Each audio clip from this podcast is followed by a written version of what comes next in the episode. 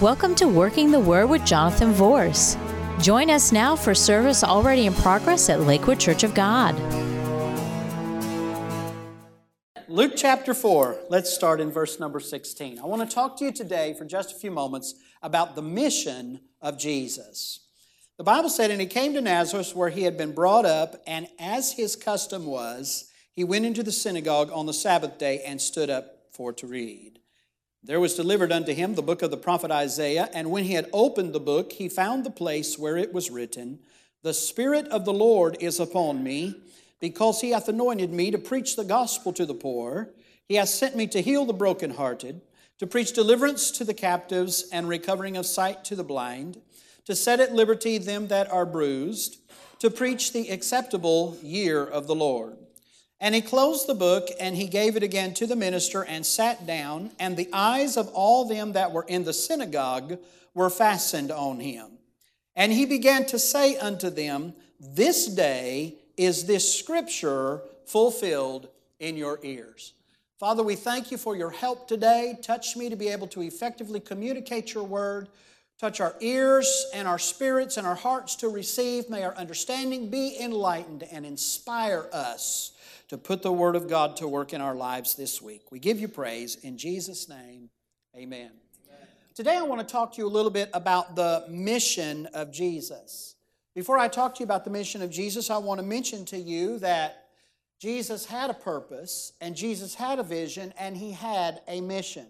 A purpose is why do I exist? That's what your life's purpose is. We ask ourselves that question why are we here? Why do we exist? The vision is what will my life look like in 5, 10, 15, 30 years from now? And the mission is how am I going to do this? How are we going to achieve what we feel like the Lord has for us? So, a person's life mission is the guiding force behind the direction in their life. Now, I'm a big believer in the fact that we shouldn't ever just exist. I think we should have a purpose, we should marry it to God's vision for our life and mission and live a fulfilled life. I don't think we just need to take up space. I don't think we just need to take up time. There's too many people banking on us or believing on us to be who God has made us to be. So, I want to talk a little bit about the sequence of events in the life of Jesus, and we'll talk a little bit about his purpose, vision, and then we're going to break down this mission that we find. First of all, the Bible says in Luke chapter 4 and verse 1 that Jesus was led of the Spirit into the wilderness. And verse number 2, the Bible said that there he was tempted of the devil. Now, I'm pretty sure that God knew that when he was leading Jesus into the wilderness that he would be tempted of the devil. I don't think that God was trying to deliver him from that temptation at that point. He realized that there was a journey that Jesus was going to have to take before he could get to the place where he could literally fulfill the mission that God had planned for his life. So he was led of the Spirit into the wilderness, and there he was tempted of the devil, the Bible said, for 40 days. Now we go down to verse number 14. The Bible said the same Spirit that led him into the wilderness now empowered him. The Bible said, and Jesus returned in the power of the Spirit. Some people say to me, Pastor, why do I have to go through trouble? Why do I have to go through trial? Why do I have to go through tribulation? Why do I have to face these things? Well, it's the battle, it's the trouble, it's the trial, it's the tribulation that brings the anointing that's in your life to the surface. It's that pressing place the wilderness is your spiritual threshing floor. It's where God squeezes all the junk out of you and the anointing begins to surface. And so Jesus returned after 40 days of being tempted of the devil, 40 days of fasting and prayer, 40 days of the enemy trying to misinterpret Scripture to him and shove it down his throat. After 40 days, Jesus conquered the enemy, and the Bible said he returned in the power of the Spirit. Now, the Bible said that when he came to Nazareth, which was the place where he was brought up, because the Bible said in verse number 14 and 15 that when he came out of the wilderness, that his fame went, he returned in the power of the Spirit into Galilee, and his fame went throughout all the region where he was, and he was ministering and teaching in the synagogues. And then guess what? Then he went home. Then he went to Nazareth. He went to the place where he grew up. He went to the place where people said, Is not this Joseph's son. So he went back to the hard place, to the place where he grew up, and the Bible said, as his custom was, he went into the, into the synagogue on the Sabbath day. And so we see that he declared his life's purpose there in verses 16 through 19. And we'll talk about that in just a few moments. Then, verse 20 through 22, we see where Jesus began his public ministry. The Bible said he closed the book and he gave it again to the minister and sat down. And the eyes of all them that were in the synagogue were fastened on him. And he began to say unto them, This day is this scripture fulfilled in your ears. And verse 22 says, And all bare him witness and wondered at the gracious words which proceeded out of his mouth. And they said, Is not this Joseph's son? So, we're going to talk about the mission of Jesus in just a moment, but I want to talk a little bit about his purpose and his vision first. Because, in order to understand the, the mission, we have to understand the purpose and the vision. Number one, the purpose of Jesus is found in Scripture where the Bible said, Jesus has come to seek and to save those which are lost. That's the purpose of Jesus just cut and dry. I mean, we can get into the scripture, we can dig real deep, we can talk about eschatology, we can talk about end time events, we can use all the fancy words, we can do all of those kinds of things. But when you really boil it down, it's all about seeking and saving those that are lost. That's what it's about. Jesus Christ, the central figure of all Christianity, the man whose life is the pivotal point of history, said to us, the works that I do, you shall do and greater. So he commissioned us to continue living out the mission of his life. So, in order to live out the mission, then our purpose must become his purpose. His purpose is to seek and to save those which are lost. His command to us is go ye into the highways and the byways and compel them to come in. So, he was telling us to carry his purpose then his vision is this. His vision is he's not willing that any should perish, but that all should come to repentance. That is his purpose. That's his, that is his vision. Not willing that any should perish, but that all should be born again and come into relationship with God.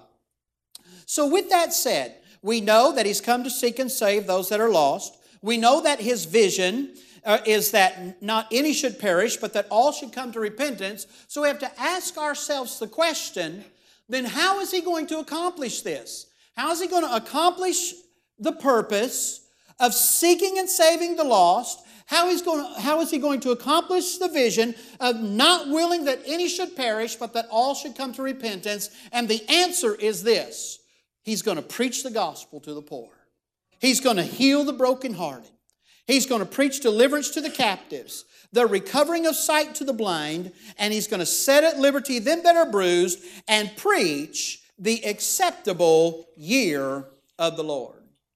Jesus was faithful to church. Jesus came to the synagogue. He's not asking us to do something that he hasn't done himself. The life and the purpose, the vision and the mission of Jesus was wrapped around the greatest needs of his day. And the greatest needs of his day was there were poor everywhere, there were brokenhearted everywhere, there were bound everywhere, there were blind everywhere, there were destitute and bruised everywhere. And so, what he was doing, the Bible said there in verse number, the Bible said there in verse number 19 that he preached the acceptable year of the Lord. Now, when you study that out, you find out that what he was preaching was today is a brand new day. In fact, he looked at them in verse number 21 and he said, This day is this scripture fulfilled in your ears. So, what Jesus was saying was, I've come to seek and to save those that are lost. I've come to preach to the poor. I've come to heal the brokenhearted. I've come to preach deliverance to the captive, the recovering of sight to the blind, to set at liberty them that are bruised, and it starts right now. That's what he was saying. Now, he was reading out of the book of Isaiah, Isaiah chapter 61 to be uh, exact. He was reading out of Isaiah chapter 61. And in Isaiah 61 in verse number 2, the Bible said Jesus set the book of Isaiah down. He didn't finish Isaiah chapter 61 in verse number 2. He stopped at preaching the acceptable year of the Lord. Well, if we go over to Isaiah and we continue reading where Jesus stopped, we find the next phrase that says, the day of vengeance of our God. So he went and he said, he said, we've got the acceptable, quote, year of the Lord, and then we have the, quote, day of vengeance of our God. What he was saying was, we don't have to talk about the day of vengeance right now because we are entering into the acceptable year of the Lord. We are entering into a period of time. We're entering into a time where my power and my grace and my anointing is going to permeate the atmosphere of the earth, and people are going to be changed and healed and delivered and set free before the second coming of the Lord. Because the day of the vengeance of our God speaks of the tribulation period. It speaks of, so what Jesus was saying is, we're entering into a new season, into a new dimension. Now, let's talk about the mission of Jesus here. So, what was his mission? First of all, he said, I've come to preach the gospel to the poor. Did you know that it is God's will for us to go into the highways and the byways and to compel them to come in? That is Scripture. That is what the Word of God teaches us. When the Bible talks about preaching the gospel to the poor, this is talking about outreach. It's talking about missions. It's talking about evangelism. And yes, it's talking about focusing on numbers. Some people have a very difficult time when we talk about numbers. They say, well, all they're interested in is the numbers. Heck yes.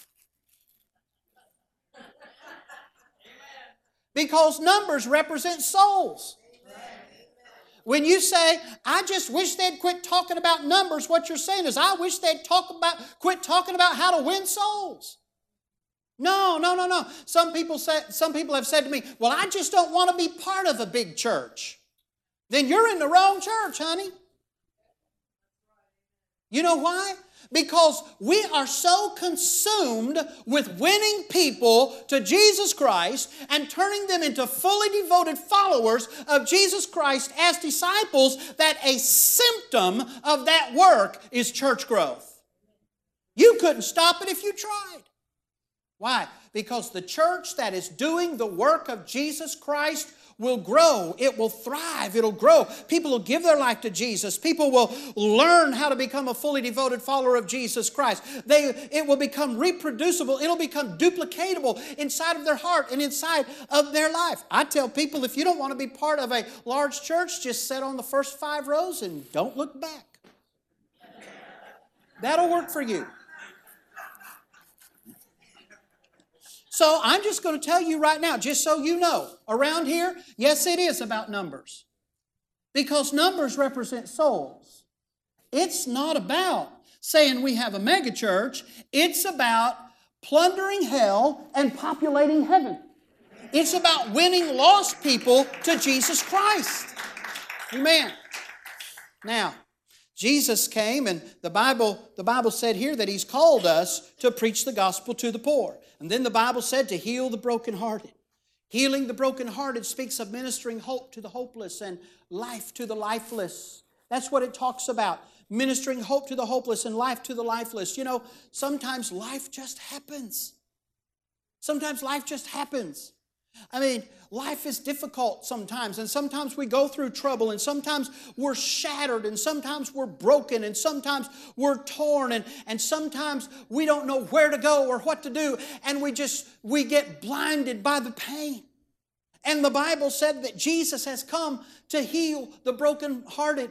Jesus is a master at taking broken lives and putting them back together again. He's a master at adding the right people to your life at the right time to minister health and healing and wholeness. You and I, every single one of us, are called to a life of peace. Peace is nothing missing and nothing broken. And Jesus said, I have come to heal the broken hearted. And I just want to tell you this morning if you're broken, Jesus wants to heal you. He'll meet you at the place where you hurt. He'll touch you where you are hurting and He'll put your life back together again. Then Jesus said, part of His mission is to preach deliverance to the captives. Not everyone starts out. In fact, no one starts out thinking, I'm going to live my life in captivity. No one does that. No one starts out saying, you know what? I think I'm just going to be an addict for the rest of my life. No one says that. When we're growing up, we have all of these visions. We think about all of the things that we need to do. We think about, oh my goodness, when I'm 20 years old, God's going to be doing this. When I'm 25 years old, God's going to do that. When I'm 30 years old, and when you're young, you just go to 40 because, you know, 40, anything after 40 when you're 15 is old. Right? All right, and everyone over 40, just look at your neighbor and say, that ain't old. That's not old. 40's not old. No, no, no. In fact, find a young person and tell them, say, 40 ain't old. oh, there's a lot of audience participation here this morning. All right. But nobody starts out saying, you know what, I just think I'll live uh, as an addict for the rest of my life. No one starts out thinking I'll be in captivity for the rest of my life. And you know, there's all kinds of bondage.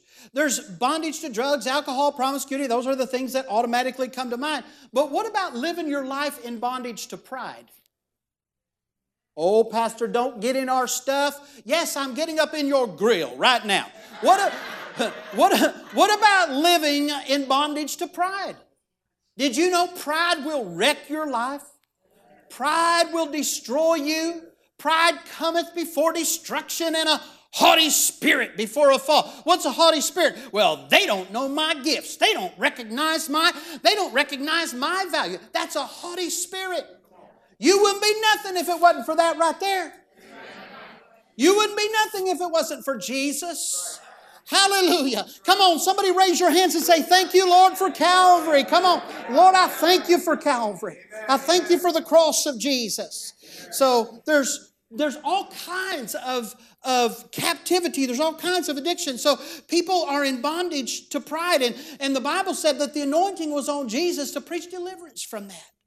Some people are bound to the past. They're bound to the success of the past. They're bound to the failure of the past. They're bound to how life used to be. Well, let me tell you something, honey. That was then, and this is now. You're never going to go back there. You can only go forward. So cut it loose. Turn it loose. Well, you don't know what they said about me. Well, who cares? You don't know what they did to me. Uh, who, who cares? You, you know, how long are you going to carry that? How long are you going to let them keep you in bondage? How long are you going to let someone who, who doesn't even care about you control your life? Cut it loose. Just go. Psh, psh, Lord, I give you my past. It's gone, gone, gone, gone, gone forever. Lord, I just give you my past. I'm not living in captivity to the hurt. I'm not living in captivity to the pain. I'm not living in captivity to the betrayal. I'm not living in captivity to those things. Lord, I know that your thoughts toward me are good and not evil for the rest of my life. God, I know that the steps of a good man are ordered by the Lord, and God, you delight in their way. And so, God, I'm giving you from this day forward, I'm giving you my life. I will no longer let my history stop me and rob me of my destiny, but I'm going to press toward the mark for the prize of the high calling of God in Christ Jesus. The rest of your life can be the best of your life if you let God be involved. Hallelujah. Hallelujah. Preaching deliverance to the captives. So God set me free from my past, from failure, from the success of the past. Father, set me free from faulty thought patterns. Set me free from thinking wrong. Set me free from allowing my mind to go in the wrong direction. Father, I pray that you would just, you know, it's this battlefield in my mind. And, and God, I want you to win. And so, God, just set me free from those things. So then the Bible said that the Spirit of the Lord was upon him for the recovering of sight to the blind.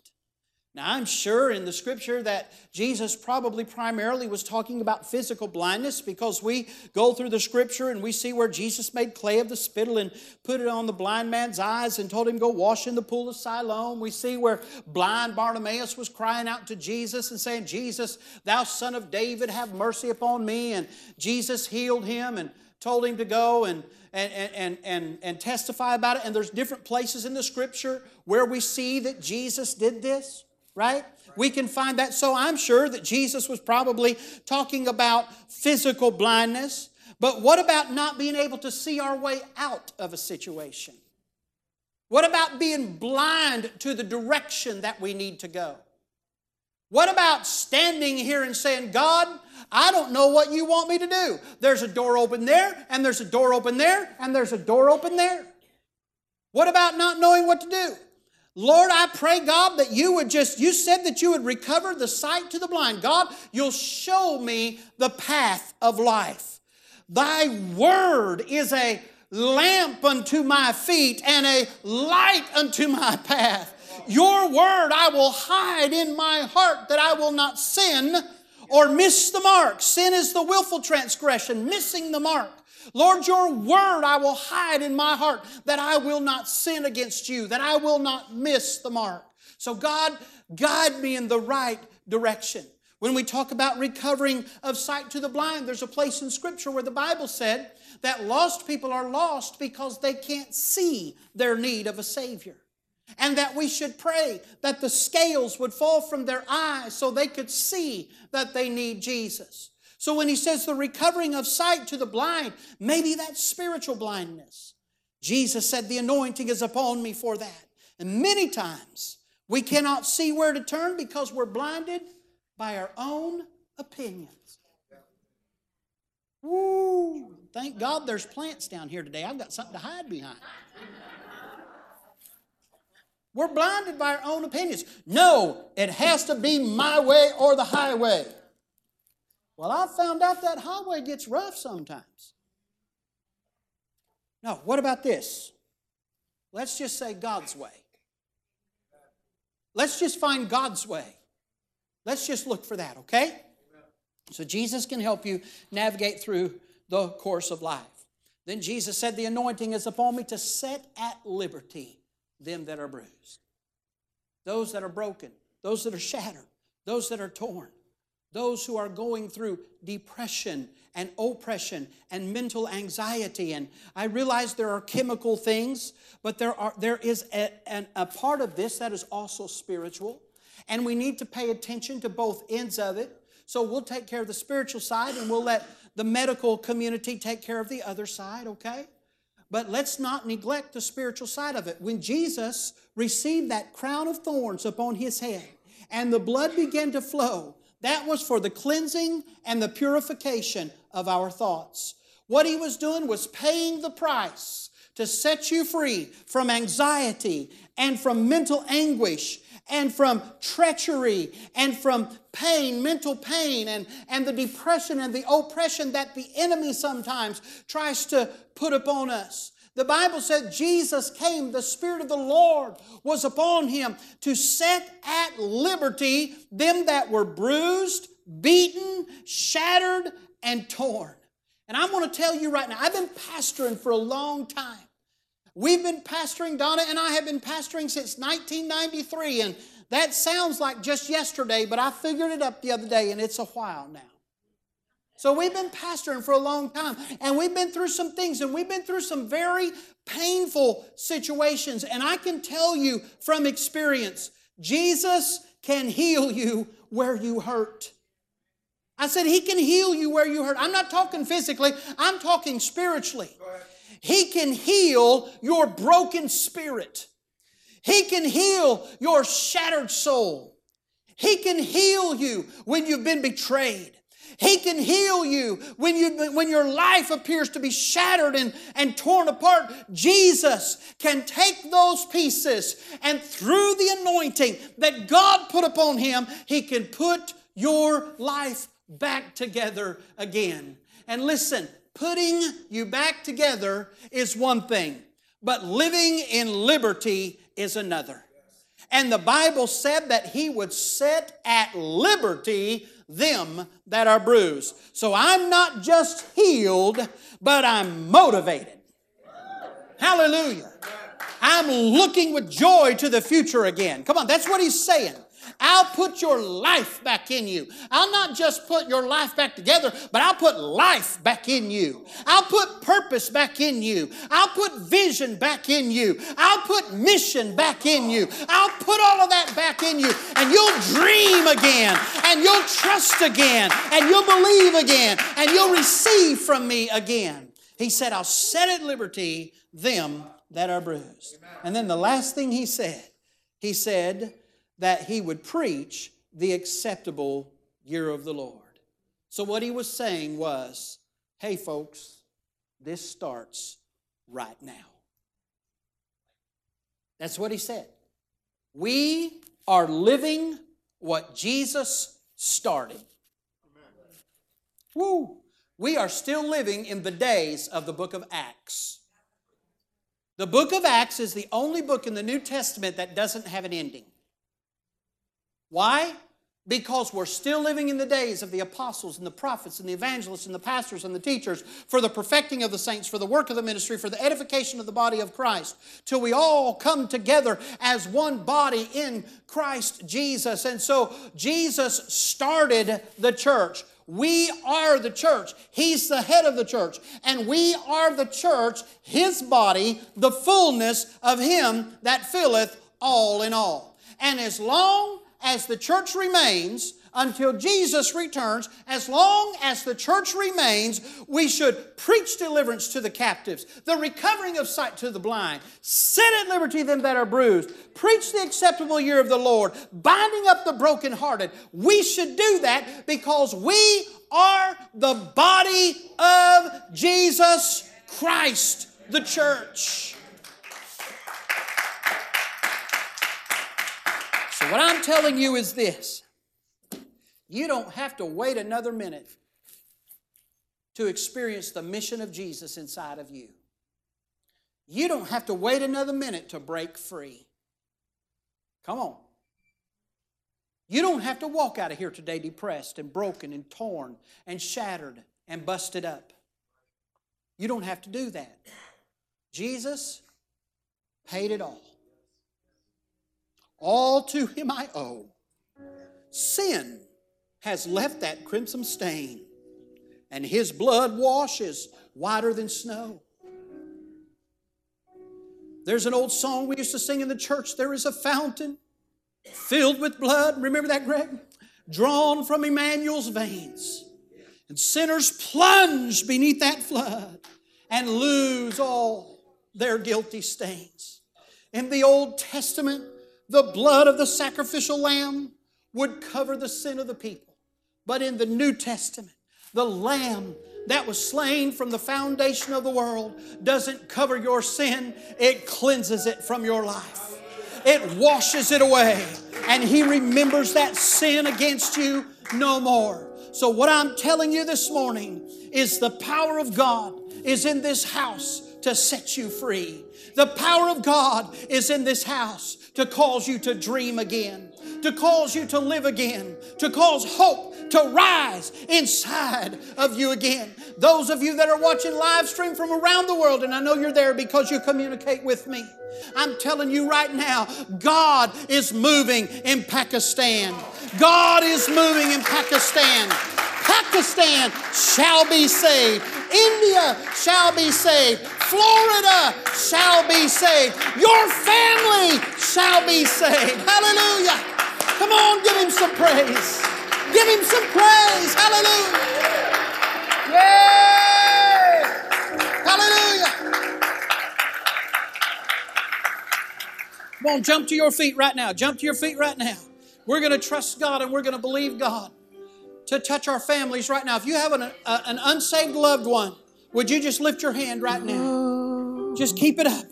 Father, right now, in the name of Jesus, Father, we call these unsaved loved ones the heirs of salvation. Father, I pray that the love of God would chase them down today.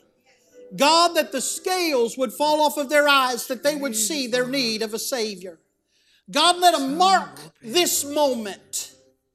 Let them mark this moment. That it's the moment that you revealed yourself to them. And Lord, I pray if there's anyone in this place today that doesn't know you as their Lord and Savior, God, I pray that you would reach down and with love and conviction draw them close to you. We give you praise for that. In Jesus' name. Charles, let's have a little worship course here. Come on. Thank you for joining us on Working the Word.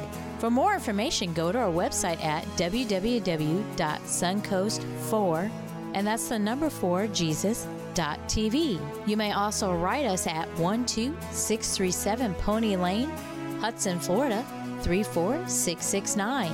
Or you may call us at 727 856 1770. Our office hours are Monday through Wednesday, 9 a.m. to 5 p.m., Thursdays, 9 a.m. to 2 p.m. And remember, the Word will work if you work the Word.